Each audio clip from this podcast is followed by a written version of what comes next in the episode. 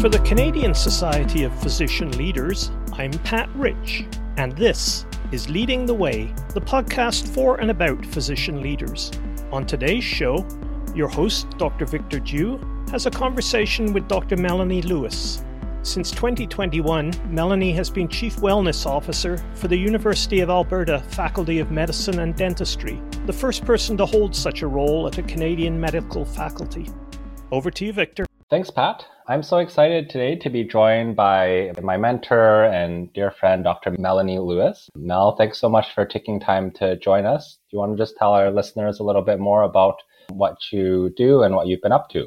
Sure. Well, thanks for that nice introduction, Victor. Currently, I'm the Chief Wellness Officer at the University of Alberta and the Faculty of Medicine and Dentistry. As far as I know, I'm the first Chief Wellness Officer to be named in Canada, so that's very exciting. It's a role that's quite ubiquitous in the United States, but is slowly gaining momentum in Canada. Prior to that, I spent about 10 years in the learner advocacy sphere, uh, supporting undergraduate, postgraduate, and graduate students in our Office of Advocacy and Wellbeing. So I really had a nice viewpoint on some of the pressures that, that our learners are facing. And also being a clinician in pediatrics, I certainly understand the pressures on faculty. You've been involved in the well-being space for over 10 years now. And I just wondered, you know, how you've seen the conversation around well-being in medicine evolve. Wow, I would say in the last 10 years it's evolved substantially. Certainly when I arrived in the scene, you know, over over a decade ago, most of the conversation was about personal health and concept of resilience. Uh, and slowly over time, we realized that there's only so much we can control for as learners and clinicians in medicine. And we're all smart individuals and, and we know much about health and we want to be healthy ourselves so we can support our patients. And if we could control all those things, we certainly wouldn't be in the place and state of health that medicine is currently. So the biggest change is the recognition that it's the structural and institutional pressures that are really affecting the health of those folks who, who dwell in the health sciences. Especially, I would say, the more underpowered. So our learners and our junior faculty probably feel it the most. But there's a prevailing culture that's really being interrogated right now in medicine that also is responsible for, for some of our, uh, our state of unhealth. And I think the most important thing is, is that personal resilience strategies and personal health strategies, they're important, but I think they're like 10% important. We can control for making sure we're, we're, sleeping well and that we have a healthy diet and we're exercising and, and looking after those pieces. That's 10% of the issue. Important, but only 10%. The, the 90% of the issue is really the, the structural hazards and the occupational hazards in our lives that, that really trip us up and, and really encumber our ability to provide high quality patient care and for us to thrive in those spaces. I know you talk about the role of leaders and leadership when it comes to workplace and organizational well-being. Can you talk about how individuals in leadership can tangibly kind of contribute to building kind of that culture of well-being you referenced? So I think there's many pieces to that. I know, you know, starting my my role off as a chief wellness officer, I was really thinking, where's the impact going to be? What are the things that I can tackle that I can actually have influence on? So when you lean into the literature, you recognize that leadership behaviors directly affect the satisfaction uh, of the people that that report to them and also their risk for burnout. And this has been shown again and again in, in studies, especially those led by Lotte Dyrbye and Tait Shanafelt and, and their colleagues that, that have demonstrated this, this beautifully. So number one, leadership development is huge. Our ability to give uh, ongoing formative feedback to our leaders so that they recognize maybe where some of their gaps are in some of those leadership behaviors or maybe illuminate the things that they're doing well so that they keep doing them. And i think those pieces need to be done strategically and deliberately and and debrief with the leaders and then to be able to provide the faculty development to support them to be the best leaders that they can possibly be. And then i think the other piece around that is is psychological safety and psychological safety is so important for those of us in healthcare for us to be able to thrive and take risks and be able to admit our mistakes, to speak out and, and you know, not fear that that ridicule or, or belittlement. And I think leaders need to recognize that they're accountable for the environments that, that they reign over to make sure that that psychological safety is there. And I think that that's been underappreciated. And I think the recognition that psychological safety is absolutely a requirement for high functioning organizations. Building off of that for individuals that are getting into leadership or have been in, in leadership roles and kind of are listening and saying, Hey, like I really want to look at how we can improve the psychological safety in the work environment and kind of start implementing these measures. What are some, again, those early steps that we can take. You know, healthcare has been so overwhelmed just with our clinical tasks over the last few years that we haven't had a lot of time to really be strategic around that piece and, and to understand it well.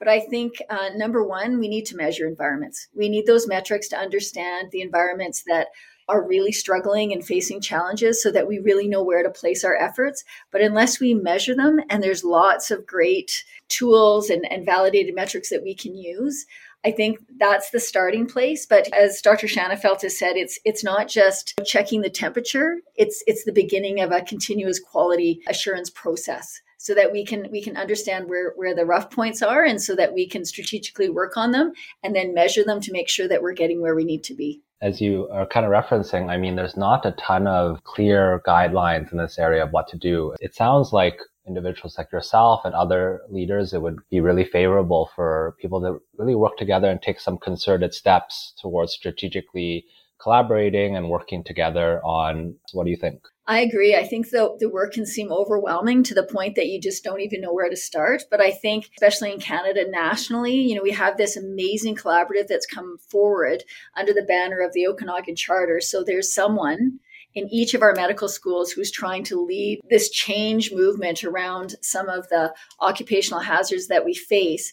And so we need to share the things that are working. We also need to share our failures and understand why they didn't work.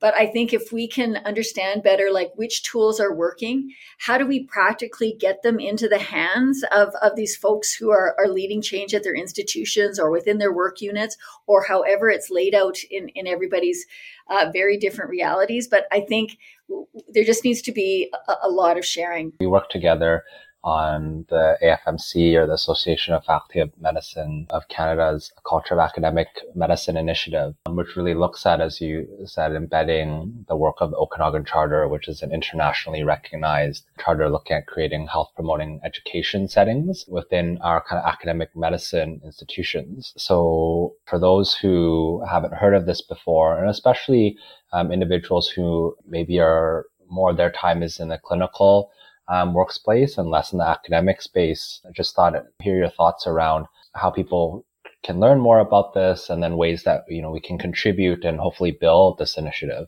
Yes, I think for once in medicine, we're trying to not reinvent the wheel. So we have this amazing charter that has been around for, for quite some time now, last convened in the Okanagan in 2015 in a nutshell, the whole point of the Okanagan Charter is to imbue well being across the academy in everything we do, in our policies, procedures, in the way that we operate, uh, the spaces that we govern, and those pieces. And I, I really break it down to, to four points. So it's really imbuing well being through all of our policies and procedures, as I said. It's making sure that the individuals who dwell in these spaces have the right resources to be able to do their job. The other piece is around faculty development. It means a lot to individuals in these spaces that you know they're given the opportunities and the time to, to be that the, the best that they can be. And, and for people who are in leadership positions to to recognize the talent and, and want to nourish that talent. And then I, I think the last piece is around that that sense of community. First and foremost making sure that those communities are inclusive that they're absolutely imbued with edi principles and that we have that opportunity to create those communities of practice that that help us thrive people who know us well who have our backs uh, and those pieces these haven't really been considerations in any of medicine although we would say they're important for our patients really for ourselves and our learning and working settings we've just kind of ignored that and so i think it'll be really important for listeners and for those who have leadership roles. And even if you don't, to be able to, I think, think of these and say, what are the steps I can do every day to kind of move the well-being conversation forward and some practical things and also bigger strategic things to do. I think we're really seeing this big shift in culture because I went to medical school in the 1990s and you know we were really acculturated into the profession that we were just supposed to suck it up and we were just supposed to do our job and really abrogate our lives to medicine. And of course, this culture started when there was a full time spouse at home, uh, which isn't the reality for, for most people in medicine today. And yet, that, that culture kind of continues that we give ourselves to medicine and if we don't then we're just not quite committed enough. And I, I feel that you can see the tension with the new generation coming up who isn't okay with with some of the the aspects of medicine that have been expected for generations. And, and they're pushing back a little bit and and and pushing the status quo. And the reality is it was some of the conditions we worked within and some of the occupational hazards we faced including psychological safety were, were never okay. But now we have a new generation who are are talking about it and they are pushing back and they are calling in and calling out bad behavior and conditions that are are totally not acceptable and and they never were. Many of our listeners are very interested in the conversations around the need for like health system transformation and obviously you've witnessed firsthand i mean over the fall with our pediatric like respiratory illness issues but then in your clinic and everything as well like difficulty with primary care access you know, and all that things that you've alluded to around the system is really strained. People are very strained. We have lots of conversations about, you know, future of healthcare in Canada, what healthcare looks like. What role does this well-being piece play in that system's transformation? Yeah, that's a really big question. I think for generations we've neglected our practitioners and, and now we're paying for it. So I think, for instance, of our emergency medicine colleagues and our family medicine colleagues, they've really taken the brunt of, of some of the, the clinical pressures. And now we're seeing that family medicine is no longer attractive to many of our learners just because of the burden of administration, the burden of not being able to ex- access the, the types of interventions or the subspecialty involvement. And now we're facing this systemic pressure, as you say, because we now have a critical shortage of family physicians.